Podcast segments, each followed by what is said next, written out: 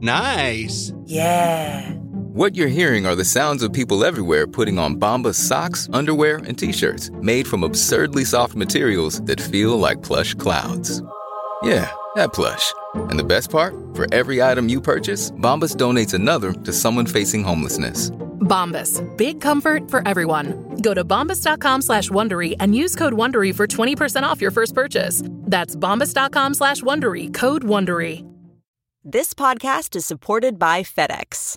FedEx offers fast delivery, more visibility, simple returns, and weekend home delivery to 98% of the U.S. population on Saturday and 50% on Sunday. With FedEx, you get picture proof of delivery, ensuring you always know where your package is. Returns are simple with packageless and paperless returns. Plus, FedEx Ground is also faster to more locations than UPS Ground. See the FedEx service guide for delivery information. So, what are you waiting for? See what FedEx can do for your business. Absolutely, positively FedEx.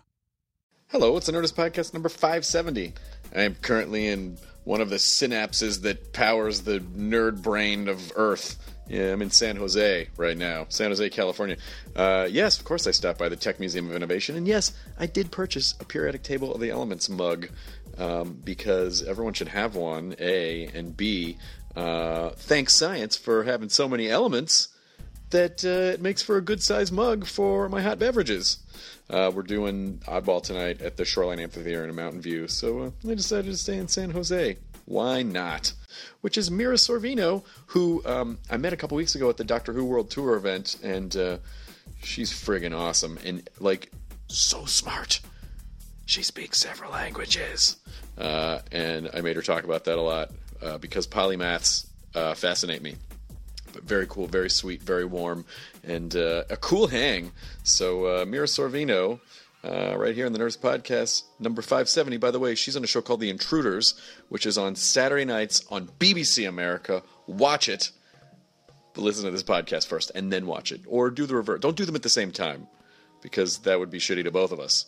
So one after tandem, do it tandem, but you you decide which way to start. That sounded filthy. Uh, you know what? I'm going with it. Now entering Nerdist.com.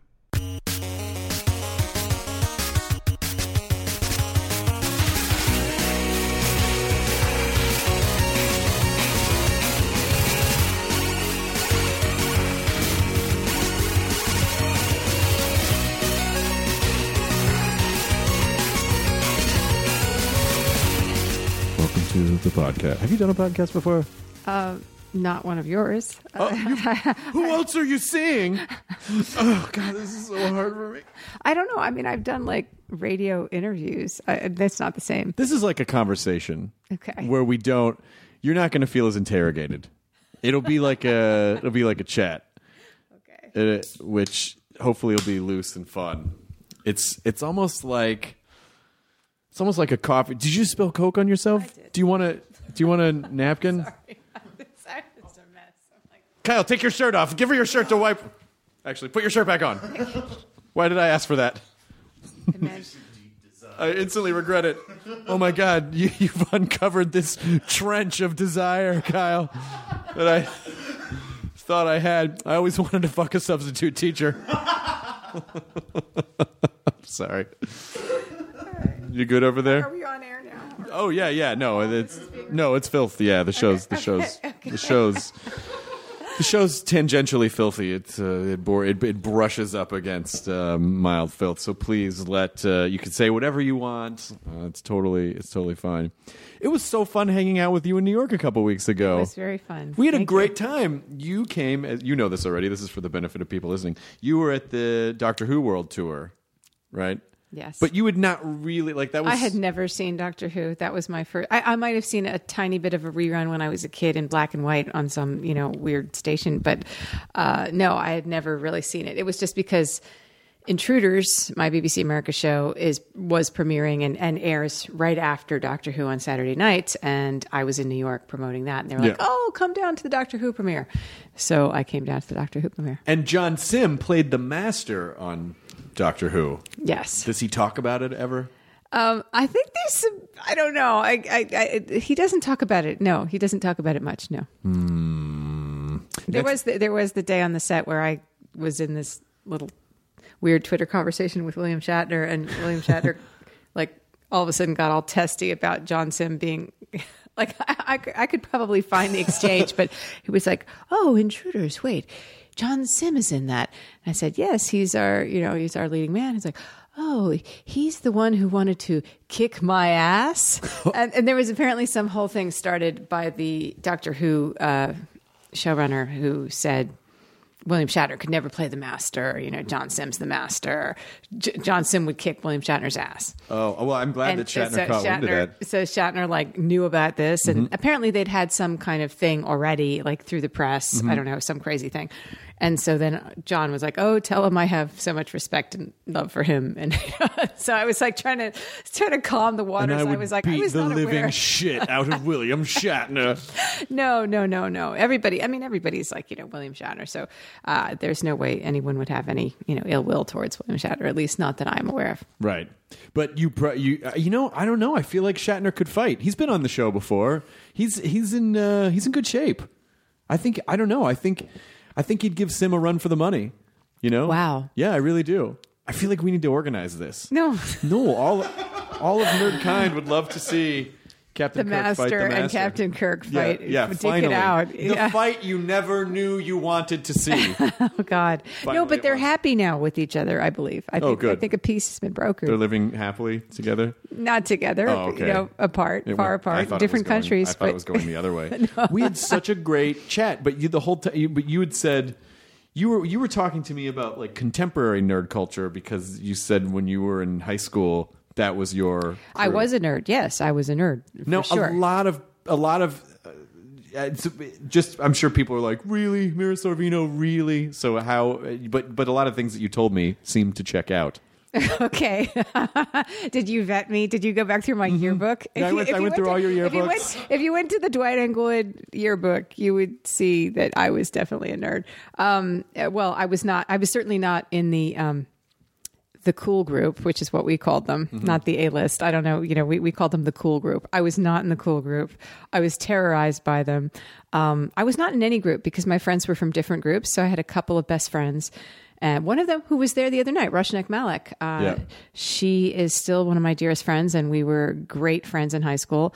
Uh, we were nerds, although she was less nerdy than me. I had another friend, Elizabeth Wiseman, who was a great, great friend, and you know everybody kind of hated us. And uh, I was I was in all the honors classes. I did like six AP classes, and uh, I got into every college I applied to. So. I, including Harvard including Harvard. Yes. Um, so I was I was very academically inclined, which made you a nerd automatically. The only boys that liked me in my grade, I mean, there were older boys that I, I dated a couple times when I was in younger grades, but when I was it, just in my grade, the only boys that ever liked me played Dungeons and Dragons. That was like their whole life.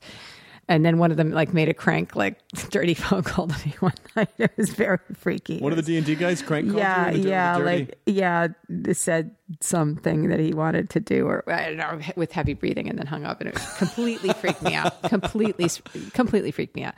Um, but uh, yeah, yeah, I was. I, I, what do I have to do to prove the nerddom? You've, Is you've just proven it, but I really hope that you went back to your high school reunion. no, I, I, I, I've avoided them all. I'm too afraid of those people. Still, they made you're my a life fucking so- Oscar winner. You should go with your Oscar and land in a private jet If, if on you're- top of that. Those people. No, if, if they they they made my life such a living hell. And I was so intimidated by them that I never wanted to see them again. I was so happy to leave high school. And I was so happy when I got to Harvard and was with a bunch of other people where it was like, oh, it's actually cool to be interested in what you're working on. It's Sure. actually neat to be talking about like a subject that you're learning about or writing about or researching rather than like just looking down your nose through your perfectly blow dried winged hair and your perfect clothes that your mom just gave you money for at the New Jersey Mall. And like, because all those girls were so fashionable. I mean, they were so like cutting edge and trendy. And I was like, you know, people used to say like in, in middle school like oh sorvino where's the flood? Because i was like growing too fast and my short my pants my pants were too short and like my legs were sticking out of them. And and then for a while like i was friends with a bunch of people who were very preppy. And so like i tried some of like the preppy handbook look and that didn't really work out that well for me. Like just you know the wide rail cords and the pink and green wasn't really my thing either. And then i finally like when i was 14 i met um ramon estevez who's uh the middle brother of Charlie Sheen and uh, Emilio Estevez, and we met on the set of a movie that both our dads were working on uh, that championship season. And he was like a punk punk rock manager. He managed like a ska band, but he was very punk. He wore like these stovepipe, like black, like incredibly skinny jeans, and his hair was dyed like blue black Elvis, like cut, like with sharkskin, like vintage jackets. And I was like, that is cool. See, I want to look like that. So I started picking up a couple of like vintage pieces and you know, going down to Canal Street jeans and you know, trying to trying to get some things in You my look. A little bit, a little bit, just a tiny bit of new wave, just just a little bit. Um, and that at least gave me some sort of originality in my wardrobe that wasn't like New Jersey Mall and it wasn't like preppy. So I feel like the nerd response to "Hey, Sorvino, where's the flood?" Well, if um, current global warming trends continue, then the flood will actually be everywhere because the glaciers are melting at an alarming rate, and then you get stuffed in a trash can. For me, it was getting stuffed in a trash can. I got stuffed stuffed in a trash can because I had. Um, uh, I, I was the D and D kid, and so I brought all my like. I would bring. They were really fucking heavy, but I would bring the extra D and D books to school. There were a lot of them, and they were thick. Like the DM guide was thick, and the Monster Manual and the Fiend Folio and Unearthed Arcana and all these different books. They and they were big books. They were not small. They did not. Com- they did not be like kids are going to have to carry these carry these around. They were thick, thick, thick books. Also, I'm sorry I called and breathed heavily in the phone that one time. Uh, no, it wasn't you. It was, it was Mark Svensson. oh, Mark Spenson. It's Svensson, yeah. It That sounds like a- Svensson. Svensson. It was. I, I I think it was with a V, but it might have been pronounced like a W, or vice versa. Whatever happened to him? Do you know? I don't know. I don't know what happened to him. So you're and you're not you're on Twitter, but are you on Facebook or anything else? I'm on Facebook, but I'm so bad at it. I don't know what's wrong with me, but I cannot really operate Facebook. Like I need a tutorial from the Facebook people because I when I try and do something, it won't allow me to do it. It sends me somewhere else. Oh, Like, that's I just Facebook. Hit No. something and I land somewhere completely different. I can't even read my own damn feed that I like try I try and see whether something I've tried to post has appeared. Sure. And I can't even get to my own feed, like what I wrote. Like I can't post photos. I can't like change something in my like about you, like where are you working? Like I wanted to add intruders because it has falling skies, and I wanted it does not allow me to add. Like I can't change. You know, uh, What if the problem was that you just weren't signed in? no, I'm signed in. I'm signed in, but it just doesn't. No, I just, I just, I'm, I don't know. I, I just can't do it. I mean, Someone like- from Facebook, will you please help Mira Sorvino? This woman needs your help to operate. I only started Facebook like a year ago, honestly. So I, I don't. Maybe that's it. But um, I, I'm the last living human to to join Facebook. But I, I do do Twitter, which I find easier, and Instagram, which I find easy easiest. Instagram's the easiest, but I don't. I don't. Are you do- just Mira Sorvino on Instagram Yeah, as well? both, yeah, Okay. yeah. So, uh, d- I- and I, I- so people who who grow up sounds like it sounds like we had kind of similar experiences, and mine was more in grade school. But I went to three different high schools, so I kept trying to start over, and it just never fucking worked. I always slid back into the old habits. I could pretend for like a month, and then it was just like I would just slide back into the old habits. But do you did you ever feel okay with yourself, or did that? I mean, you know, you look you're standing on stage at the Academy Awards, and you're like, did you feel like I feel cool, or were you like, oh, I, I don't, I shouldn't have this. That's weird. I don't know. Like, do you still? Do you? Were, did you? Did you try to emotionally sabotage it? No, I, I mean, I think I tried to like leave high school far, far behind and never look back. But I mean, there were like there were moments like eh, because I, I think it was things like when I was like 16, I was just sitting outside, like in it was like a study hall period or something, and I was just outside in this courtyard, sitting on a bench reading a book, and a window from up above opens up, and this boy calls out. Mira Sorvino is ugly. Oh, no. And I just was crushed because I was like, you know, if he was doing this to Denise Waltuck, like he would never have done this because she's pretty and no one would have said that to her. So it must be true. Like it must be true. I am ugly and just deal with it. And like, uh, because he would have never said that. You got trolled in real life. that, that if he if he ever th- you know like he wouldn't have said that to me if he thought I was pretty because it would have destroyed any chances he would have with me or whatever I don't know. So I was just mortified. And so that stayed with me for years and years, along with my sister saying to me constantly, go back to the farm, pig nose. So that, that was her favorite epithet to me. So I had this real insecurity about, you know, being attractive or whatever. And then years later, when I started getting a modicum of fame, us magazine, Us Weekly, before it was the magazine it is now, when it used to be more of like an entertainment magazine, Yeah. which was like all these portraits, beautiful portraits. Remember they had that cra- that book, Crazy Sexy Cool, that they put out with all these Oh, yeah. huge, beautiful portraits that they did of all these actors Yeah. and singers. So they used to be much more sort of editorial than gossip, Mm-hmm. and uh, they did some piece on me, and in it they like had me like I, I was posing in like some kind of tough girl outfit, and then I get this letter in the mail, and it's not an email because there's no email yet in Sure. my life. It's just it's just like it's just a, a physical letter from the boy who yelled out the window. Oh, And he said, Way to go, you rebel bad girl, you. They certainly put you in the right section. And the section I was under was looking good. And, and it was like this smarmy, weird kiss ass letter where he was like, so you know like eh, maybe we could hang out or you know i don't i mean i don't i don't even know if he asked for anything in it but it was like this like compliment of like Sure. me looking cool in the magazine Right. and and it was that same guy and it just stunned me because i was I, I i'd been carrying around his like insult for like almost a decade on my back like it was like my mark of shame you Yeah. know and then and now he's writing this stupid kiss ass letter to like I don't know what. Maybe he felt guilty, or maybe he honestly just wanted to kiss ass to somebody who he now knew that was now in a magazine.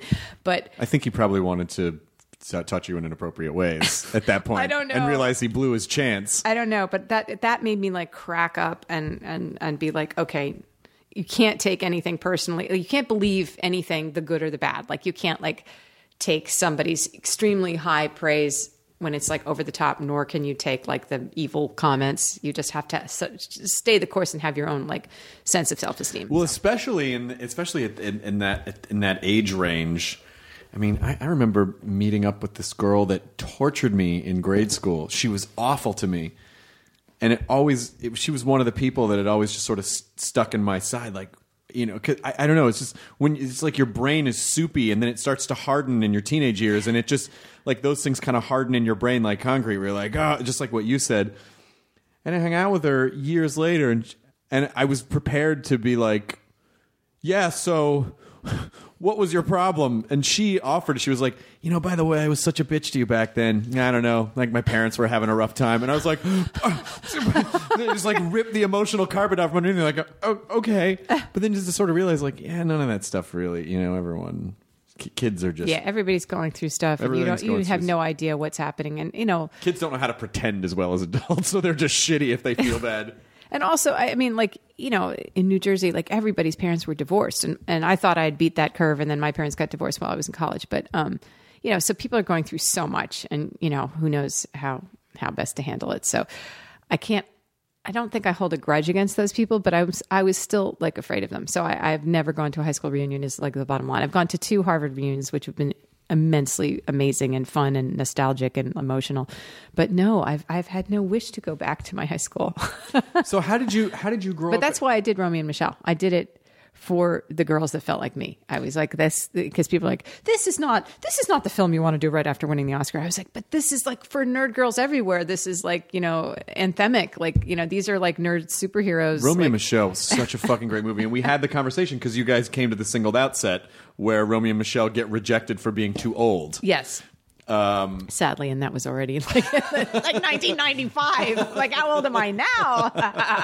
but it was, uh, but that was like, and Janeane was in that movie too, and the the fucking the fast burning cigarette paper. That movie was great, and also. Uh, but you and Lisa were great in that, but but both both had the really.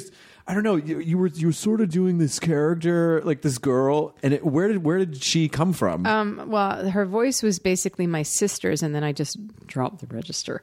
My sister used to talk like that, and she used to have this best friend called Murph, and they would like talk like that together. I'm like, okay, Murph, and they just did these voices. She always did stuff with her voice, like comedic stuff with her voice, and but she she adopted this kind of Valley girl patois, and even though she was raised in Tenafly, New Jersey, so. Um, I just imitated that, but then kind of made it lower.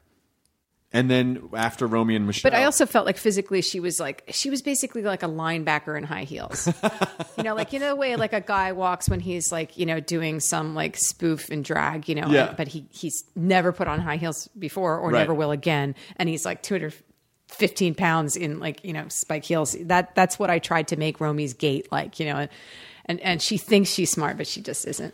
the movie that movie did well, if I remember right. Didn't Yeah, it did do well. It did well. Uh, it it would have done better had it not been rated R because I don't think anyone understood at the time that its main audience. I I, I think we understood the actors, but um, was going to be teenage girls because they were going to relate to us because people thought I think that that were marketing the movie that it was going to be for thirty year olds who were going to their high school reunion, and we were like. Mm, the characters may be like I don't know they were like 28 or whatever but they are not mentally 28 they're still in high school in their minds like they are really really young so the market for this is like people who are in high school Why still was it rated R? because of Janeane's language because of the go fuck a sheep go fuck your sister go if you Oh, use right. fuck in a sexual sense on uh, camera you are automatic R But if you use it in a religious sense, then it's well, if you use it in just like a "Fuck, ow, I stubbed my toe kind of Yeah.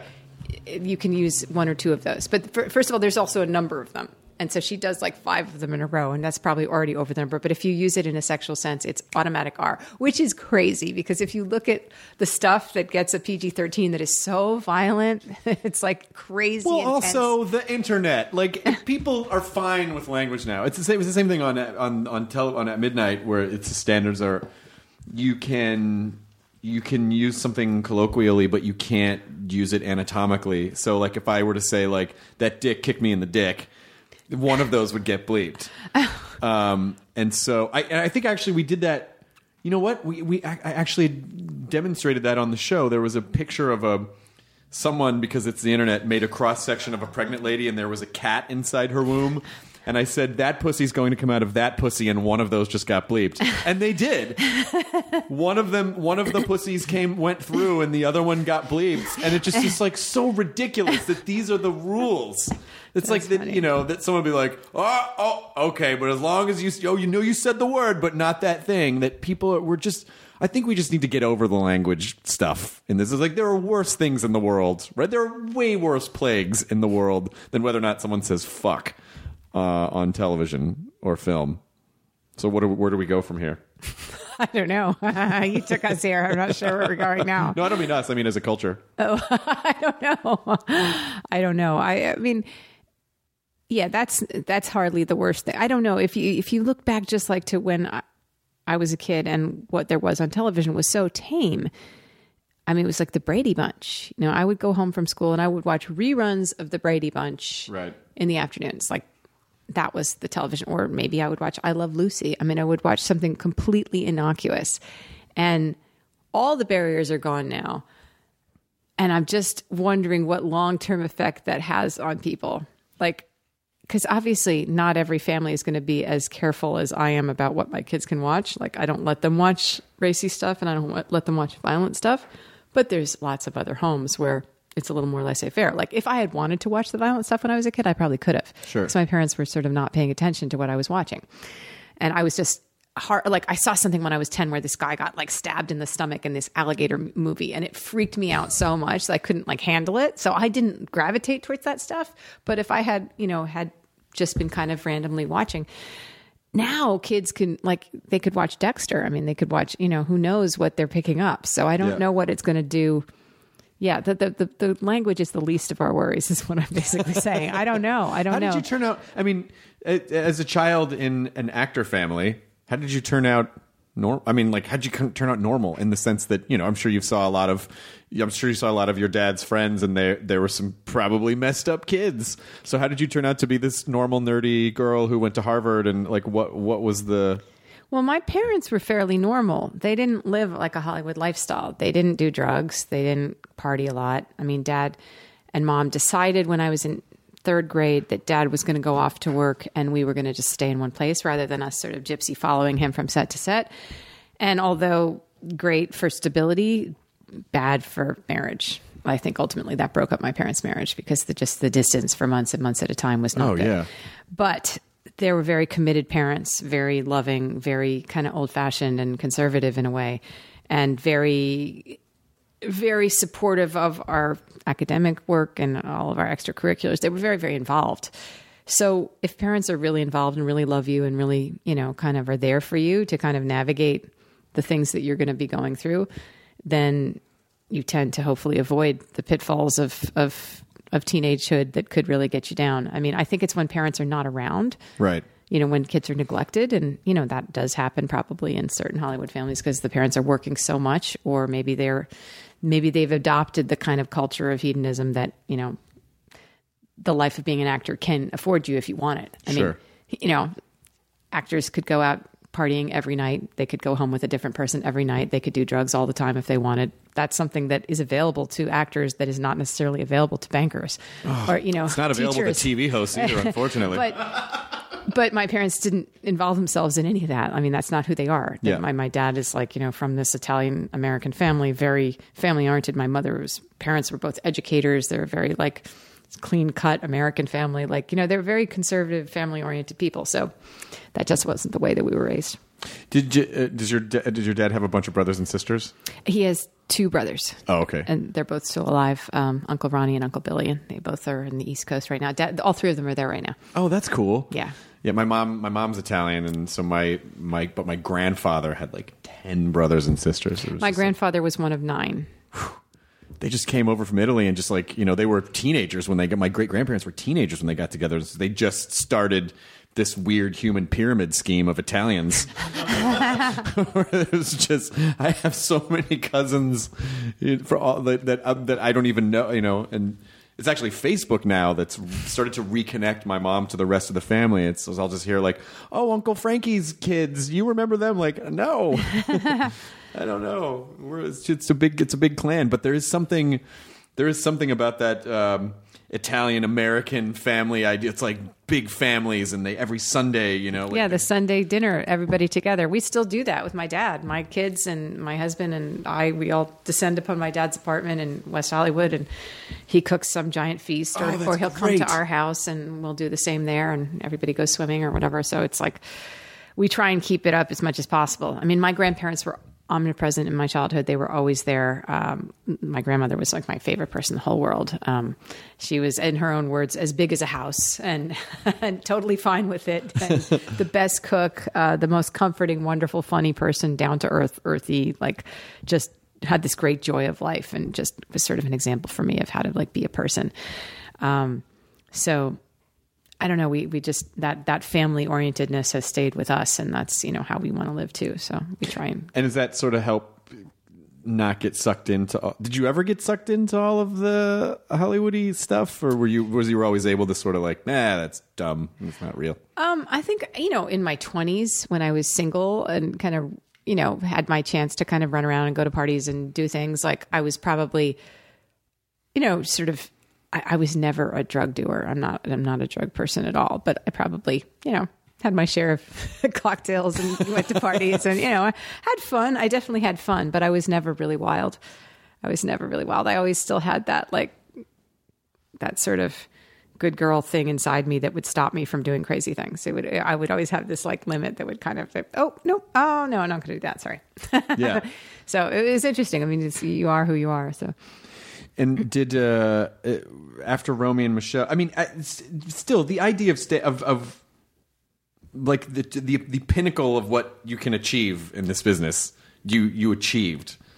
And d- does, is is it once it happens, are you like, oh yeah, I guess that happened, or does it does it feel like anything? I mean, I I guess maybe it's hard. It's probably hard to put into words, but I guess thinking of it in terms of you know, someone has an ultimate goal for their career. Was that an ultimate goal, or was it just like, oh, this is a nice reminder that I'm on the right path? Or how did it emotionally? Um, how did well, I had never. it? It was never a goal of mine. I honestly, my goal was to be as good as a, an actor as I could be, and and do great work. You know, inhabiting characters, bringing them to life, and and getting to work on great material. And that was my goal. I really didn't have like an achievement goal of like I need to win an Oscar, and I need to be acclaimed. I it, I. I just wanted to be a working actor doing wonderful work because that's why I became an actor. And my dad was an actor, so I saw it as this great craft, this artistry that he engaged in that I saw from the time I was very small. And I saw a kind of nobility to the work because he put such intense work into it and how he developed his characters, how he would like, he played this character in this movie called Dummy, where he played a deaf lawyer based on a real man named um, Lowell Myers. And LeVar Burton played a, a deaf mute kid that he's defending in the court system who's accused of rape and murder. And my dad developed three different stages of deaf speech because the character became profoundly deaf at 12 and the the story takes place over 20 years. So in the beginning he's closer to the time that he lost his his hearing. And then by the end of the show it's he's much older. And so he's losing all of his plosives and his his consonants and and and it's getting much harder to understand him and harder for him to stand in court and oh, give wow. a you know a talk to hearing people because they can't understand how he's speaking. But he worked with deaf children in this Lexington school for the deaf for weeks. And and he did all this work with tape recorders and and he met the real guy. And then he realized when he met the real guy that the, the, the voice he had been developing for him was completely wrong because this guy had a different tone of his voice so he brought it to that. And and it was all you know it was very painstaking like the way that you know you imagine a great artist is working on a canvas like that you know this sort of dedication and patience and and instinct that they bring to it. So for me just doing the work was kind of the goal. And i always had this fantasy that wouldn't it be great if i could be like in all these great parts, but no one knew who I was in real life because I really didn't like the spotlight. Yeah. I was not I was not the life of the party. That is my dad. My dad loves to be in the spotlight. He loves being the center of attention. He loves telling the jokes at the parties. That's not me. I'm I'm more um, I don't know, internal than that and and not as comfortable. And it's taken me years to be comfortable doing like press lines. Like I can't I really can't stand like the red carpets. I really can't. They're stand they're completely uncomfortable artificial and like just environments. and you know, you know those photographs, like the the the the. Uh, the flashlights blinding you. I mean, Yeah. it's like you're blinded and you're standing there and you're so self conscious. And and I used to just be so terrified when I would you know hit the red carpet. Um, now I'm still a little terrified, but it's it's a little bit less daunting. But um, but that was like that was my fantasy to be like a fully working film actor who no one knew. That was like my little and so anyway, so the Oscar was incredible. It was an amazing honor. It was like this gift that I never expected. It just kind of came out of the sky and hit me on the head. Um, and the night that I got it when they called my name, because I, I was just preparing to be happy for someone else. I never thought I would get it. And when they called my name and I like floated, I floated up to the stage. I felt like my feet did not move. I was literally, you know, levitated up the stairs onto the stage in my big skirt. And uh, I felt this like wave of love from the audience and, and, and from like the people watching the broadcast. I felt like this like immense wave of love was washing over me. And I'm not a new agey person, but like that's how it felt. And, um, and so I will always treasure that and always carry that with me. Um, but as I said, it was never one of the things that I was like, well, when I get my Oscar, that will mean that I had a meaningful life and a meaningful career. Um, it was just a, a beautiful gift and a beautiful thing that I treasure. what did you major in in college? I was East Asian languages and civilizations. I was basically Chinese studies, but I wrote my thesis on racial conflict between Chinese students and African students in the PRC. And it was uh, it was something that happened while I was there. Least racial outbreaks were happening, and I was like, wait, you know, I've always wanted to understand prejudice and racism better. Let me study it in a Chinese context, see what part of it is cultural, what part of it is social, what part of is economic. What know. did you discover?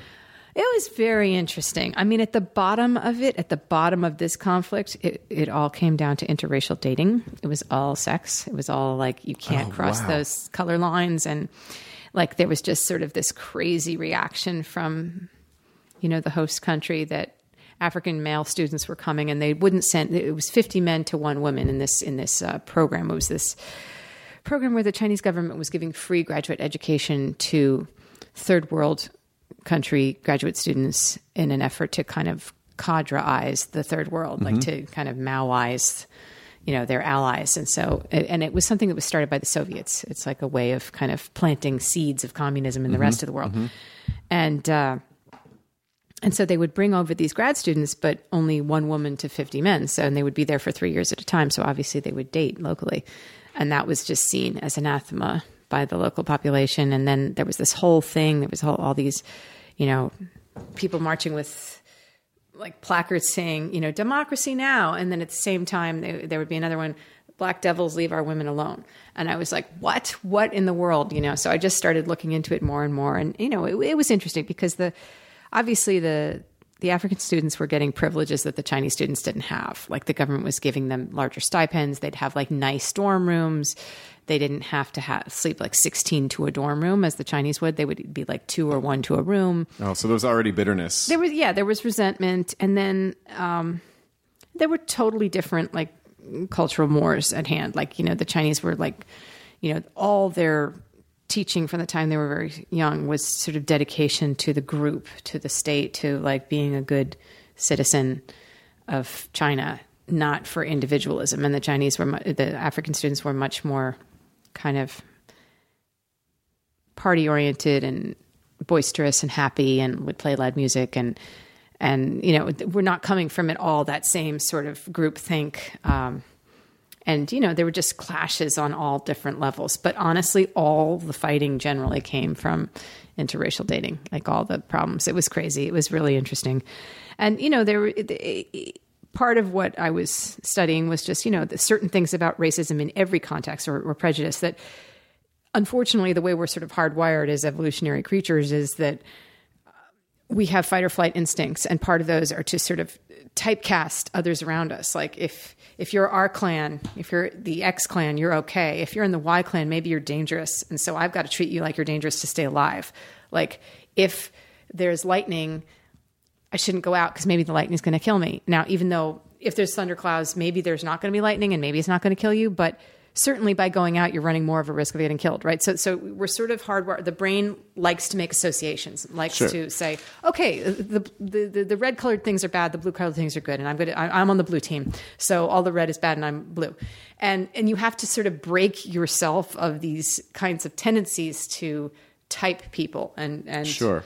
and um, it was it was interesting because what I basically learned was that if you don't change those uh, those assumptions by the time a person is like an adult, the only way they will change is through a life threatening experience where a member of the other group saves them. And this is how like skinheads become fair minded people. Like they're drowning and a, a Jewish person or a black person saves them.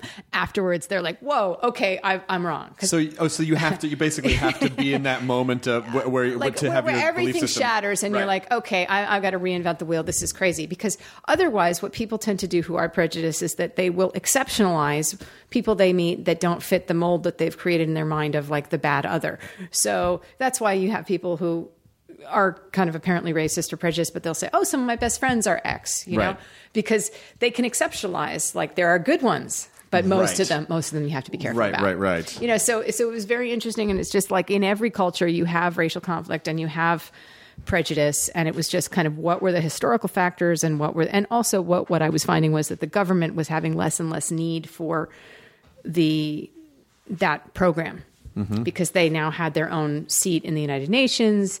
You know, they had been working for that for decades, and now like their economic and political need for these third world supporters was growing less, and so they were being more open.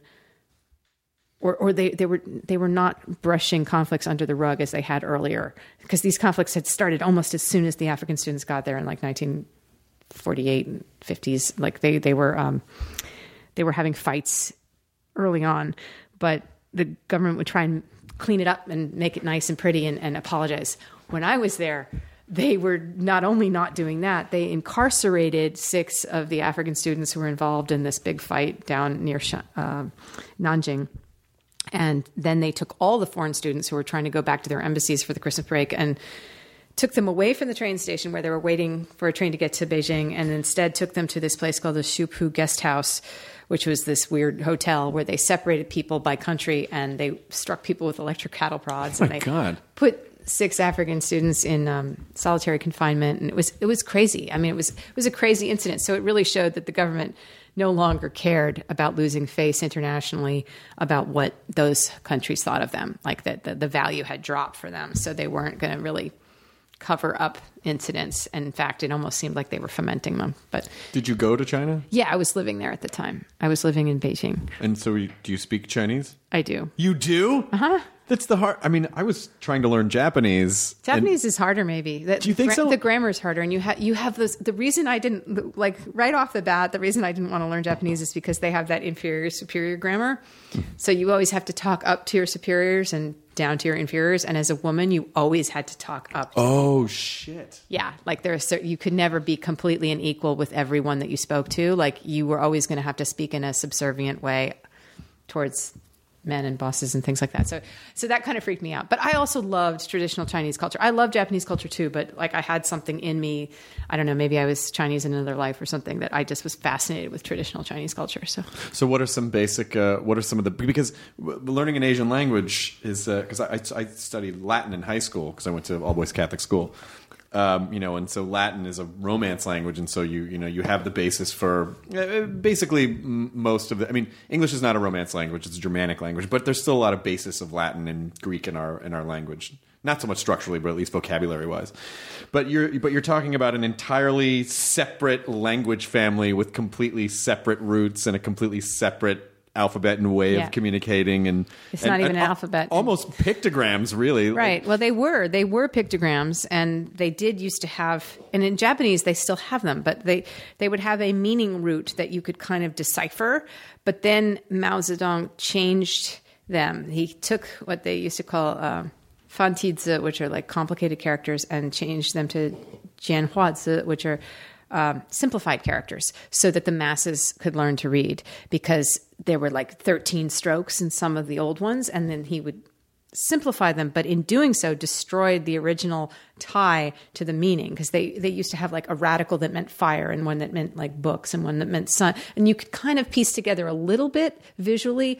Huh okay i understand why that is that word because Oh, so now it's just a memorization now it's just just memorization. I mean once in a while that the sort of root of that radical is still in there but a lot of times it's gone completely it's just pure memorization. And i did write myself an essay on my early mac you know one of those giant macs Mm-hmm. that had like the floppy disk inserts. Uh, why chinese ruins my life? I, I think i wrote that to myself in like sophomore year. But you know i stuck with it and it was i was very glad i did. And you know look i had uh, you know i should say i had a wonderful time in china and i had the best people that i became very very close to. So even though my you know my, my thesis explored a conflict that was happening there it was not an indictment of the chinese people i mean racism is everywhere and racial conflict is everywhere so and and uh, the africans were not completely innocent either nobody's completely innocent but uh, so i didn't want this to be like a slam on chinese people because i love chinese people but um, uh, it was an amazing experience. It was really interesting. I I was very lonely for the first three months, and I felt like I couldn't understand anything. Like people were just speaking a little too fast. Like the words would just oh, if they just slow down, I could catch them. And then all of a sudden, it's like one day it sounded like they started speaking slower. oh wow Yeah, it was like my brain caught up, and then it sounded like normal speed speech. And I could now understand what they were saying, and I could bargain on the street and buy street food, and you know, do what I needed to do in Chinese all the time. And I ended up renting a room from a Chinese woman. And I left the school, and I just started doing like jobs. Like I, I took a semester off from from college because my parents that that's when the divorce was finalized, and I just needed to be kind of away. So that's I was working on my thesis. I was editing Chinese language magazines published in English. I was editing the English, and like there were words like the, one of the words that was in the the translation was uh, electric brainwashers, and I was like, electric brainwashers, what is this? You know, like, and then it turned out it was like computerized washing machines. But Oh. electric brain is the literal translation for the Chinese word for computer. Oh, right, electric brain. Diannao, like Right. electric brain is a computer. Uh, so. but just like so that was one of my jobs i taught english to like middle school kids and i sang jazz with a couple of jazz bands and that was really in fun. chinese um, no in english and in french What an amazing! Well, no wonder you didn't get sucked into the Hollywood scene. You were fucking writing about racial conflicts between Africa and China, and learning and singing jazz in China. I mean, that's. I mean, it. See, you know, getting out and seeing that the world is bigger than this weird little insulated bubble that we live in right here. I, guess that would expanding your horizons in that way would probably kind of make you come back and go, yeah, this stuff's fun, but it's not it's not the world. You know, there's actual important things going on in the world. This stuff's neat, but it's not, you know, it's not that. Um, what uh, what did you learn when you learn and when you learn a, language that's complex as Chinese? Does it make you understand English better? Does it make you what else? What are the sort of side effects to learning? Well, I would dream in it, and I was really excited when I would dream in it because once once I was living with my Chinese friend, I didn't have any English in my life anymore, except for like writing my parents or calling them on the phone or something, like, it- or if I'd run into one of the American students. Like I, my whole day would be in Chinese, everything was in Chinese. So that was pretty cool, actually. It was cool to live in another language because there's a, there's a fun emotional rhetoricalness to Chinese, like like like if you could train like it, it, you're like come on am i right or am i wrong? I'm not wrong. You know like the, the statements are like kubushima like can you say no? Can you say it's not true? You know and, and then you go on and things are like, like there's this funness to it. Like it's very um very expressive.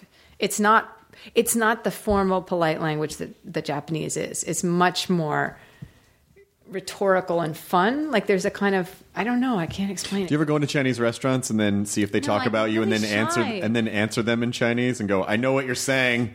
No, I get really shy in Chinese restaurants. I almost never speak, but I don't go to Chinese restaurants much because I'm very, very allergic to MSG. Oh, It makes me completely sick. So while I was in China, I thought I had colitis or colon cancer because I was so sick from the MSG. Oh, but it's, it was I had to have like a CAT scan and everything. It was crazy, Oh my gosh. but it was just MSG. Um, yeah. So I, I do want to actually. Two of my sons just told me yesterday that they want to study Chinese. So. Um, They were one of them was studying French up until last year, and now he's decided he, you know, his best friend's going to study Chinese, so he's going to study Chinese. So they're both going to take Mandarin at their school. So I got to brush up the Mandarin now. My my daughter is still taking French, and I, I also speak French, so that will be easy to, you know, the Chinese will be a little harder to to coach him on. So I'll have to I'll have to go back and like maybe hire the teacher from the school to just like talk to her a few days. Polymath. Would you be able to, if there was a French person and a Chinese person, would you be able to bridge the gap between the two of them pretty well? Yes, except then I'd probably say a few French words in the Chinese sentence. Like that was like when I was interviewing subjects for the thesis, like I was interviewing French African francophone speaking African students like I was like smuggled into this embassy to talk to one of them and so I was trying to interview them in French, but Chinese words kept jumping into the French, which was really weird and it would completely fry my brain. Like in the middle of a sentence I'd use like a Chinese word instead of a French word. And then now my French is stronger than my Chinese. So, like, I don't know, it, it would be tough. The same thing happens to me in like Spain and Italy because if I've been speaking Spanish most recently and then I'm in Italy, like, I'll come up with a Spanish word. Next, my Italian and Spanish are both pretty poor, but they're quite similar, but not. They're not the same, but they sound a lot the same, and your Right. brain will sort of remember one instead of the other. So, I don't know. My my brain is failing now. I have to. I have to. I, I've got to do like lumosity or something.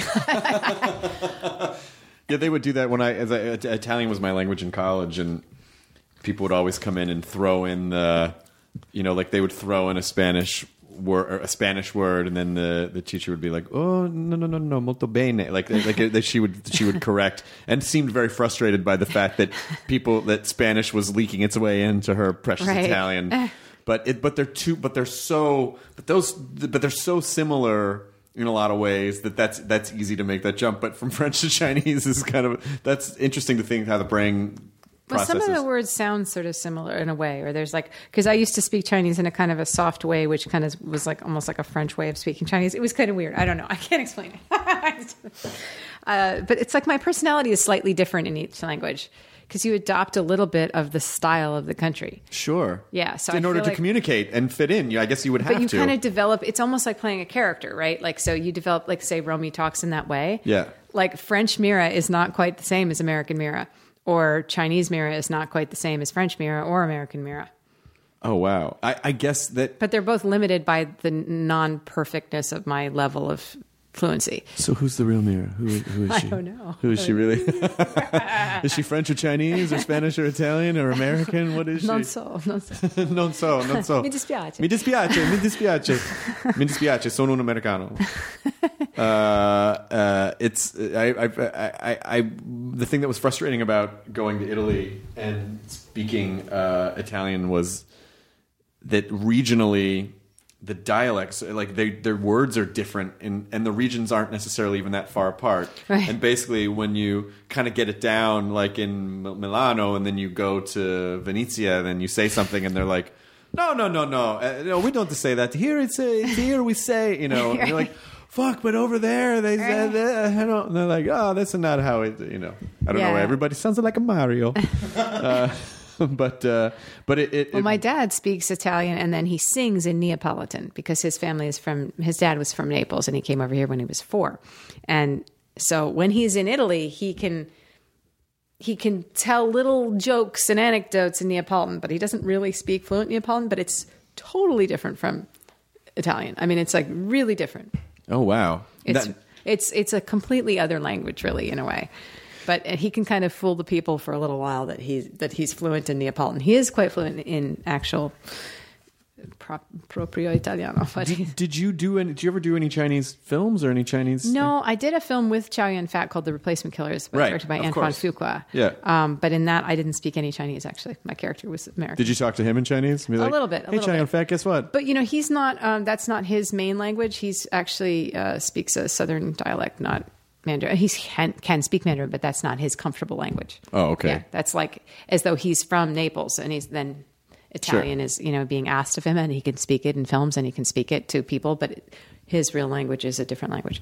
Did you think it was ever? I mean, there must have been a you. You could you could do commercials in like four or five other countries. did you ever? Have you, did you ever do anything? The funny thing is, like when I was younger, like doing commercials was like looked down upon. But in other Now- countries, a lot, a lot of a lot of the people actors used got to away do- with it. Yeah, some some did. I never did. And then now everybody does everything. Right. Nobody cares. Like everybody is just making a buck everywhere you turn, selling something somewhere. Oh, yeah, doing everything's- perfume. I mean, when Nicole Kidman did like Chanel or whatever, you're like, okay, anyone can do anything now. Right. You know, like, Yeah, the like the gloves are Brad off. Pitt is doing, uh, you know, a, a perfume.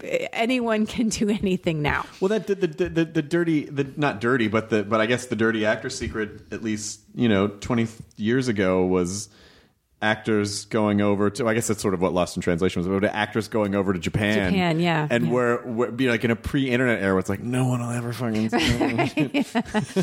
yeah yeah. no i never did i never did any of those i didn't i, I missed i missed the boat on those i missed the, the revenue stream that way yes. so what? Uh, when did you? How old are your kids? uh, nine eight five and two Oh wow, that's a pretty. Uh, we had them bang bang bang yeah so you know i had four kids under seven at one point uh, oh my gosh! Yeah. I hope you had some help. i yeah i have help i have help um, not full-time help but i have help does it does it freak you out in a sense or like i'm responsible for four lives or is it sort of like does the italian sorvino come out and go oh no this is what it's supposed to be Well, I always wanted four kids. I, I came from a family of three kids, and and I loved having my brother so much. When he was born, it was like the best day of my childhood, and uh, so I was like, wouldn't it be great if we even had one more? and, and so that sort of persisted into my adulthood. That I thought four was the magic number. And when I met my husband, you know, I was like, look. If you're not interested in having kids, you know, we're just not going to go any further because I really want to have kids. So, and he's Yeah. like, I could have kids. And I was like, okay. And he's like, he says, yeah, I could have kids and I could have like two kids. I was like, I want four. and he was like, well, oh, well, you know, so, so we started with like the concept of two. yeah Then three was a pretty easy sell. Three was hard because we had like a lot of problems in the hospital. Like I, I, I had to live in the hospital for nine weeks out of that latter, Oh my latter half of the pregnancy. I had like complications. So at the end of that, both Chris and my dad were like, that's it. No more. That we're not having. No, no. We can't risk you. We can't risk losing you, Mira, because I, I, I was slightly at risk, and the baby was definitely at risk. And uh, that's it. No more. Uh, we we can't go through this again. And then so like the next year, like after a year, like my husband's like, okay, we could get rid of like the baby car seat now because we're going to switch to the toddler one, and we could get rid of that stroller. And I was like, but what if we have a fourth baby? He's like, we're not having a fourth baby. And then I would just oh, i'll make give the him face a little face, mm. just a little mm-hmm. little sad eye face, a little little mopey face. And I did that for about a year, and all of a sudden one day out of nowhere, he was like, "Okay, we can have a fourth baby, but then I can have any tattoo I want." he traded a baby for a tattoo well, the right to have any like forever. Like I could no longer say no to anything, even even like you know. Well, I still I still am like categorically opposed to like the sleeving because he's an actor, and if he walks into a place and he's got like the tattoos all the way down to his hands, he can only really be cast as like an ex-con, a rock star, or like a carnival barker. Right. You know, so he has to still be able to you know play universal kind of roles. Did he So- get the tattoo yet? He's gotten several tattoos since. Oh, he has? Oh, Yeah, okay. Yeah, he's got like seven or eight tattoos. Yeah, um, but they're all tasteful. They're all they're nice actually. I, I, I think they're nice. So it all, it all worked out okay. it all worked it out good, great. It was a good Well, trade. I was like, whatever, you can have whatever. Like you know, no face tattoos, please. You know, but like Right. But um, yeah. Uh, so, but Chris is well. When is this airing? This is airing Friday. This when does this go up, Katie? Friday. Friday. Oh, okay. Well, the funny thing is, like Saturday night, uh, both Chris and I are on TV the same night. This is Saturday. The uh, what is the date? What's the date? I can't remember. Is what it the date it is. thirteenth? It'll be the thirteenth, right? Saturday the thirteenth. 13th. So Intruders and Deliverance Creek are both going to be on the same night, and that's crazy because we've never been on the same night of anything. We both that haven't done that much TV, and so like he's starring in this pilot. It's like a backdoor pilot for Lifetime called Deliverance Creek, which is like a, a western set at the last uh, six months of the Civil War, and he basically plays a character based on Jesse James, like a bushwhacker who becomes a bank robber and kind of drags his sister, played by Lauren Ambrose, into it. Um, and then I've got Intruders, which, uh, and so luckily, originally we thought they were airing exactly the same moment. We were like, what are the chances? But I think his is at eight and mine is at 10. So Oh, that's nice. Yeah, So, then people can take a break uh, they can have like a Backus Sorvino family festival and then go. because I'm sure that's just what they want to do on Yeah. Saturday. But they're both really great shows. So so what is I, uh, what? Just for people who haven't seen it, what's the quick? What's the nickel pitch for Intruders? Uh, Intruders is a chilling paranormal drama about uh, a secret society that is chasing immortality by seeking refuge in the bodies of others. Da, da, da. What? Uh, yes, and it's very it's very creepy, very scary, very interesting. But ultimately, it's sort of about love and death. And it's like, what would you do for those that you love? Would you kill for them? Would you die for them? Uh, would life be worth living without them? If you could live forever, but without them, um, it's you know it's about this obsession we all have about like approaching death and you know mourning lost ones and and wishing it's there was some way that you could see them again. And then there is in this. So it's uh, it's very it's very creepy but it's it touches on stuff that all of us are a little bit deep down very obsessed with i think. So and it's beautifully shot beautifully done very creepy. Glen morgan um, who hails from the x-files is our show creator. Uh, it's BBC America. Yeah. It's, it's really, you know, it's got that edge to it, you know, that sort of paranormal Saturday thing that they have kind of down to a science. And uh, Eduardo Sanchez directed the first four episodes, uh, who did the Blair Witch Project, and Daniel Stamm, uh, who did 13 Sins, I think, and uh, I think it was The Last Exorcism, uh, directed the second half. And we have great cast James Frain, John Simm. Um, uh, we have uh, this terrific little kid named Millie Brown who plays a mean old man like nobody's business. and you'll see, I mean, if you watch the show, you know what I'm talking about. But she's basically being inha- I mean, if you watch the show up to this point, you have understood by this point that she is being inhabited.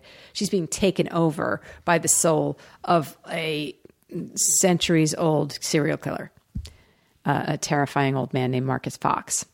That sounds awesome. Yeah. And so she swings from being a little girl who's been like kind of abducted by this presence and is terrified when she comes to and just wants to get back to her mommy uh, to being this man capable of unbelievable evil um, in the body of a small girl. Um, and I am a woman who is really acting very strangely with her husband and very, very sad, and then at times distant, and then all of a sudden speaking languages that I have never spoken or listening to music that I have never listened to, and acting with a different personality than he's used to. And, and obviously, something's up with me too. And there's this eye thing that happens where the pupils dilate. Right. And then, like, another soul is That kind I of saw. taking over. So that's what Yeah. that is. Yeah. It's like.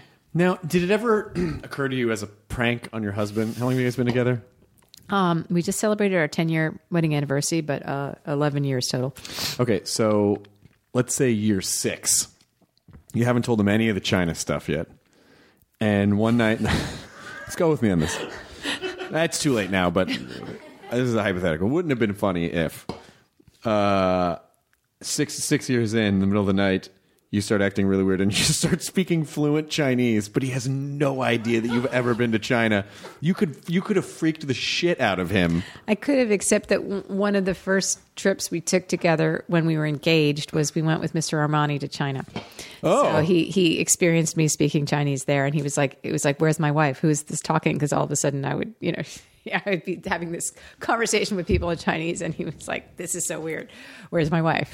so He already he already he'd knew. already, yeah, he'd already seen it. Yeah. All right. Well, you know what? A missed opportunity, but Yes, I'm sorry. No, that's okay. It would have been good. Yes, but I, I would have had to do it really early, though. so uh, do you have time to? Have you been back to China anytime recently? No, I haven't been back since uh, yeah, 2004. Yeah.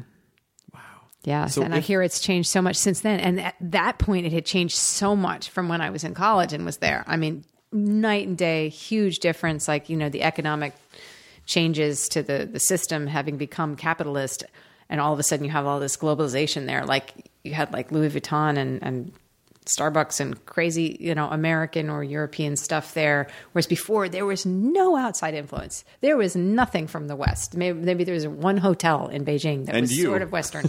well, yeah, there were the, the foreign students that would all kind of hang out as like the the expat community, but. And me with my fake books, my my jazz books that nobody had, and it was like contraband that I was like sharing with the musicians. And Oh, like, wow. I think that's why they had me in their band so that they could like use my music. But uh, How did you f- when, when you first my came, dad would send me the music from when, from when you first came back from China? How did you feel different? I mean, obviously you were. I wanted to go back. Like I loved my life over in China. Like I had kind of made peace with the expat experience, and I think because of the divorce, like I, I just I decided one day, okay, I'm on the bottom of the world, and I can either sort of like you know, like I'm literally like you know, I'd have to dig a, a tunnel back to my home straight through the core of the earth to get back to New Jersey. So. Um, either I can just kind of crumple and feel sorry for myself, or I can build like a new happy life here. And you know, B seemed to be the better option. And so, the second half of my time in China, I kind of righted myself and developed all these contacts and friends, and found music that I liked, and would bike all over on my bike throughout China, and would travel to different provinces, and had this singing stuff going on, and and it was just a really i took calligraphy classes and uh, it was just a wonderful amazing time. So when i went back to harvard w- with one semester left i no i had two semesters left. I had my the, the end of my senior year i had spring senior semester and all my friends graduated and then i had one more semester to do to finish off because i had taken off senior fall um, so I was like, well, I'm, I'm going to go back. I'm going to go back and teach Chinese maybe. Like I worked for this group called World Teach. I was like, maybe I'll go work in, in uh, Guangdong province and I'll learn Cantonese and I'll teach English there and it'll be so exciting. And then maybe I'll do documentaries on shamanism in the countryside. Like I had this whole, you know, and then uh, Tiananmen Square happened that spring. Oh wow! And it just changed everything for anybody who was sort of in the China field at that point because we all felt that we would be like hurting our Chinese friends if we went back. Like they would be in trouble for being contacted by Westerners.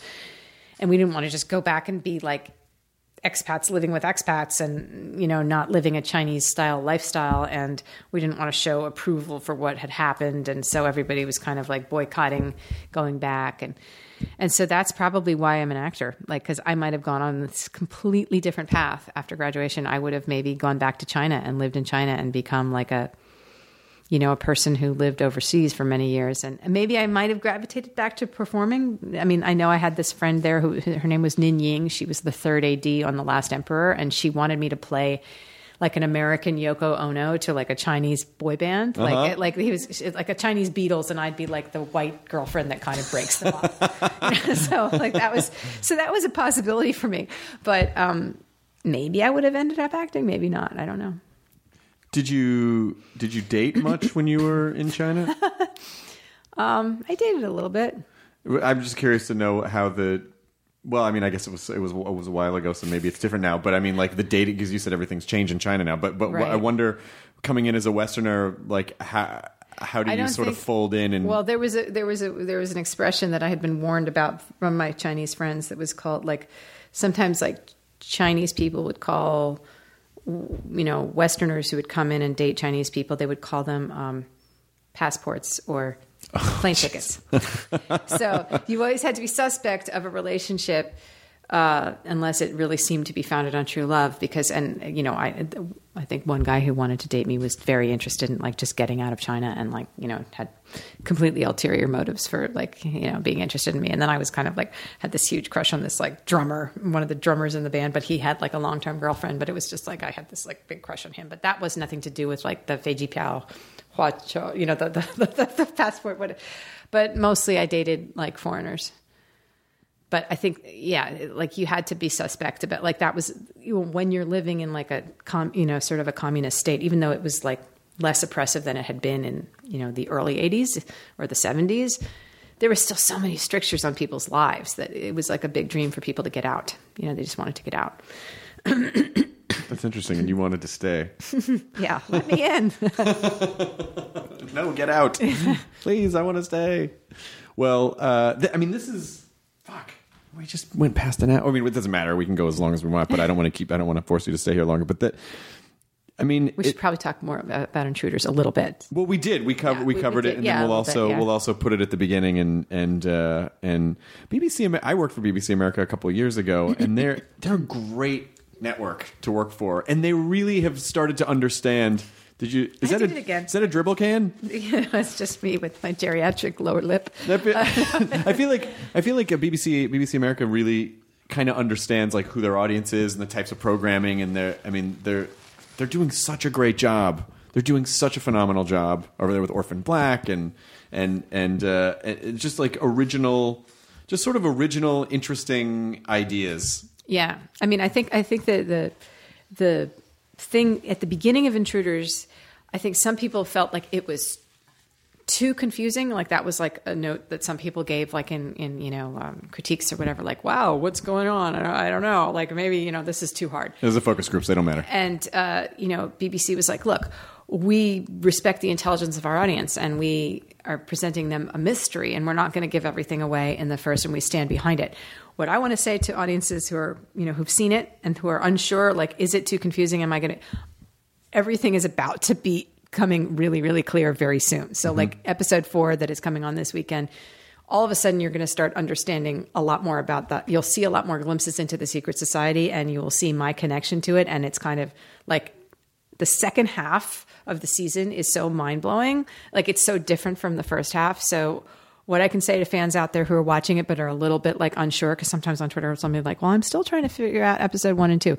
Like hang in there because it'll blow your mind and, and things everything's going to be revealed and then the drama is crazy. Like what happens is is all kind of crazy what's coming up and my character is crazy. Like it's not like sweet little amy that we're watching and like feeling sorry for her because she's in the throes of this sort of internal turmoil. Like she changes a lot. Like things happen and and she's like um yeah it's like i'm a different person like so it's it's it's really cool it's really interesting so i just want people to hang in there with it Good. So you're having fun. Oh yeah, oh, yeah. good. Oh yeah. Oh no, it was an awesome role. It was awesome. I like it's a killer role. As the season goes on, it like I mean it's it's two different people. So I'm playing two different people in one body basically. All right. But the second person is really crazy. Like it's like a totally totally mind-blowing kind of situation. So it's really interesting.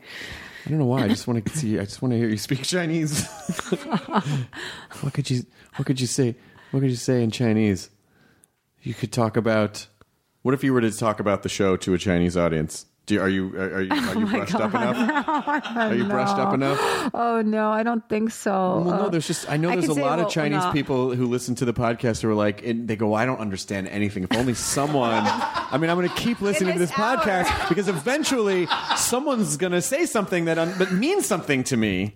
Uh, OK, let's see. 我我特别希望你们都看我的我的新的 I can't say show. I don't remember the word for show. Um, uh, Picture intruders. brain. Intruders. No, it's not picture. It's that's picture brain. Uh, no, what is that? What is TV? How do you say TV? Now I forget. But anyway, I said I, I really hope you all watch intruders. Oh, that's even do intruders. Oh, that's great. Do you, do you do they just do you just sort of co-opt English words for words that there aren't Chinese words for? Or is it is it sort of like the?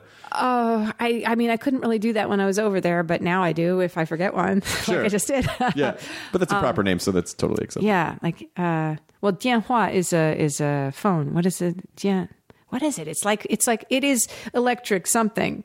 It's not. It's uh, Dian Hua is electric like voice, which is phone, and Diannao is uh, electric brain, which is computer. So what the frick is Electric face. no Electric face. Let's say it's electric face No, it's not. because I think that's a cool name for something. How do you say TV? I don't remember. Sorry.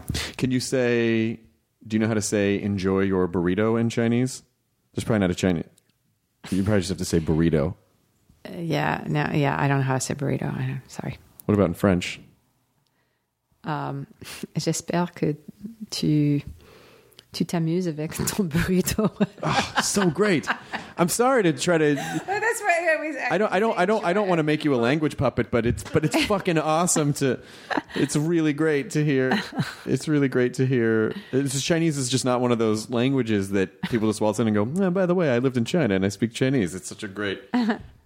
I, I hope. Uh, I hope you enjoyed your time here on the I podcast. did. I did very much. uh, come back. Oh, you know who I want to before we finish.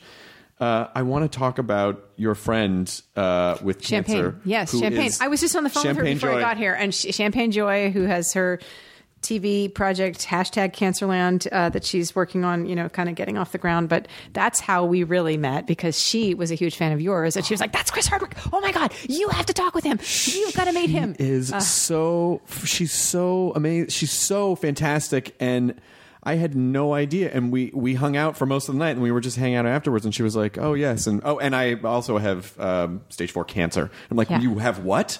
Because you, there's there's not. Uh, the, she's so.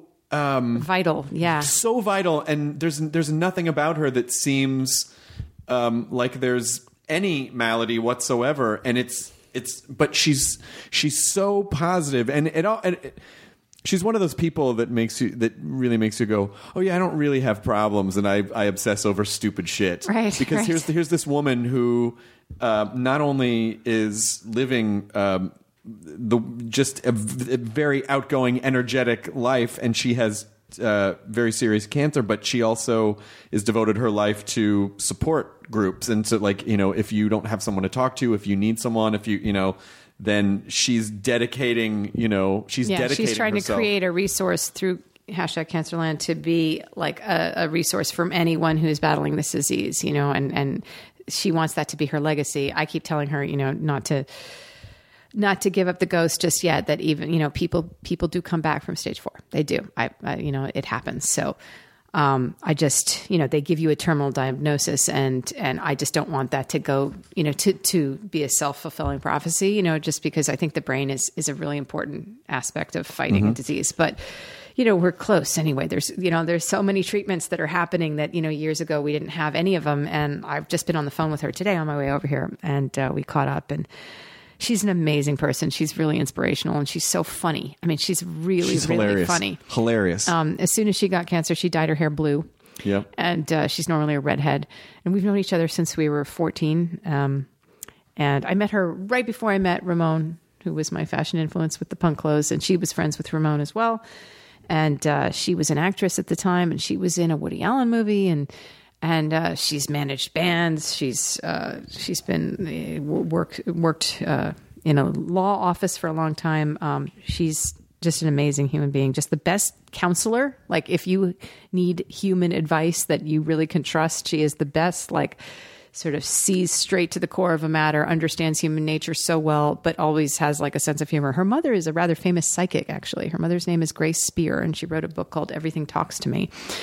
Um, and uh, her husband Michael Hall is an amazing guy and uh, uh, has a pretty terrific body of photography that he does. And but anyway, they're they're great, great people. And uh, uh, I I don't know. I I threw her a benefit party along with a ton of wonderful friends uh, this summer at Number Eight in New York, and um, you know raised some money for medical expenses and a lot of awareness. And but she's like she herself is the embodiment of like life. Like she is just like a person who is so you cannot imagine her not being alive. So this is i mean i just i'm i don't know. I just want to do everything i can for her. I'm like looking up all these like alternative cures but she's right now on a really really serious chemo regime. Um and you can't add anything to the mix right now. Like and i'm like but couldn't you try this? And she's like you have to trust me that the doctors you know have their protocol. And you know, as soon as we see how this is working, then we can see what we can add to it. But right now, you know, we've got to see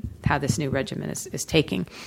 Um, and uh, I mean, I did that stand up to cancer telecast thing the other day where we called people who had been supporters of stand up to cancer in the past and and I spoke to all of these survivors or people who had lost people to it and it was just very very moving and, and mind blowing and I spoke to this woman who was an eight year cancer survivor and she was saying um, how in, in a certain way it had realigned her priorities and been a good thing. She had like seen some good in it somehow, and that it.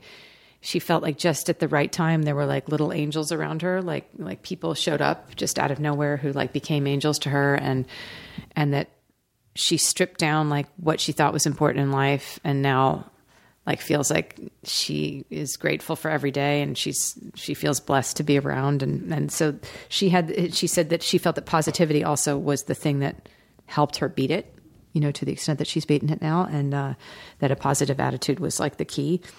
But i mean she was incredible. She was an inspiration to talk to. So um, i just try and be there for champagne and, and help her. But you know, ultimately it's her fight that she's fighting. You know, there's nothing we can, you know, you want to wave a magic wand for the people you love and be like, I want to take this all away from you. And, and you can't, you know, so it's just, it's, that's really hard, you know, because I, I, I really have, I've had hard times in the past few weeks where I'm just, you know, I'm sort of like I, I, did love original Star Trek, as you probably know, with my obsession with Captain Kirk and Shatner and all that. And yes. I have all the paraphernalia at home. I have the phasers and the communicators and the little, the little deck and little revolving fake. Um, oh, the fake the transporter yeah. that you could spin that, yeah. Uh, but I always I was very influenced, or perhaps just naturally born to the concept of you know not accepting the no win scenario. So how he like faked the, the, the Kobayashi Maru, yeah, and I never want to say that it's impossible, that there's, you know, a no exit, you know, that we're in a like terminal situation. Like I was like, there's something else we can do. We can always figure out a way. Like where there's a will, there's a way. We're to build a barn. We're to find a cure. We're to do something. We're to, you know, and, um, you know, that's hubris because none of us have that ability. Um, but I, am struggling with that because I, I, don't I don't really want to accept a no win scenario for her. I don't I don't want to accept that. Well, so. but you you know I mean it's it's I think it's still good despite that to have that attitude. Yeah, no, it, it, it, serves you. It serves you to have that attitude because it allows you to do a lot of things that other people would say that's impossible to do. And it also it also forces you to sort of think creatively and try to figure out, you know, to try to see things that that maybe if you would just resign yourself to be like, eh, there's nothing I can do, you know, well, may, but maybe, you know, that idea of, but maybe there is. I mean, that had yeah. that had that's worked. Yeah, so, no, I've, I've I've been like finding all these like possibilities through people I know for her, and she's going to explore all of them. So. Um, well, I just think people should, and you should. Uh, is is it is it champagne joy on Twitter or is it champagne underscore joy? There it is, champagne underscore joy. At champagne underscore joy. Yeah, and she has the blue hair and the orange kimono on. like you'll know you're in the right place.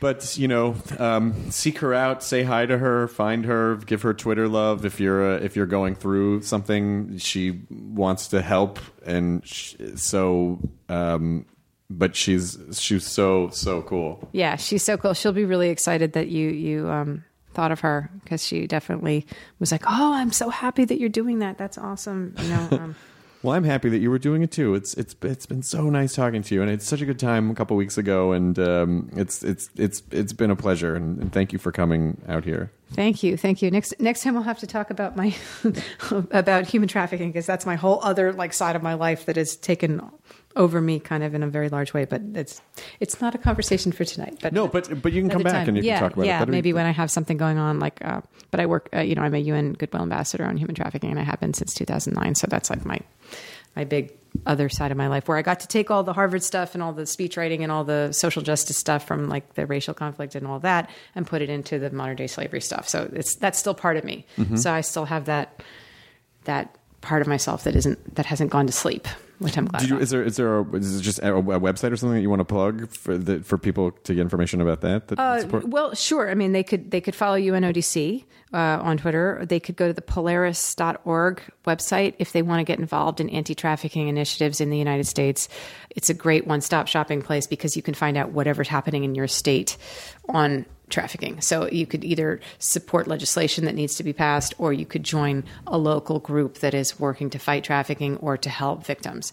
Um, so it's it's a great way to get involved. If you're in Los Angeles, Cast LA is a great group to follow and to get involved with. They really are the number one service provider to trafficking victims in the area. But also ECPAT, ECPAT USA, ECPAT, International, and Child uh, Prostitution and, and Trafficking. That's what it stands for. But if you're specifically ired by uh, child sex trafficking, they're the people to get involved with. But you know, there's a lot that people can do. They just have to kind of wake up and realize that slavery is still alive and well. So we all need to fight it. But anyway, Well, you come back and we can we can talk more about that too. okay. I, Okay. s- I see my children are calling me. Oh, the- please go ahead. No caller ID is always them. Oh, okay. that's I Where are you? Mommy, Johnny hit me. what? Mommy's doing a podcast. Podcasts are dumb. Uh, all right, cool. We'll, uh, we'll I will let you go. I will let you go uh, back to your your large Italian family. Thank you. Enjoy your burrito, everyone. Thank you very much. Now leaving Nerdist.com. Enjoy your burrito. This episode is brought to you by the effortlessly scrumptious bite of Skinny Pop Popcorn. Imagine this perfectly popped, endlessly delicious kernels, a symphony of just three simple ingredients popcorn, sunflower oil, and a sprinkle of salt. No compromise, just pure snacking freedom. And hey, if you're up for a twist, dive into flavors like zesty white cheddar to sweet and salty kettle. Every bite's a delight, light and oh so tasty. Shop Skinny Pop now.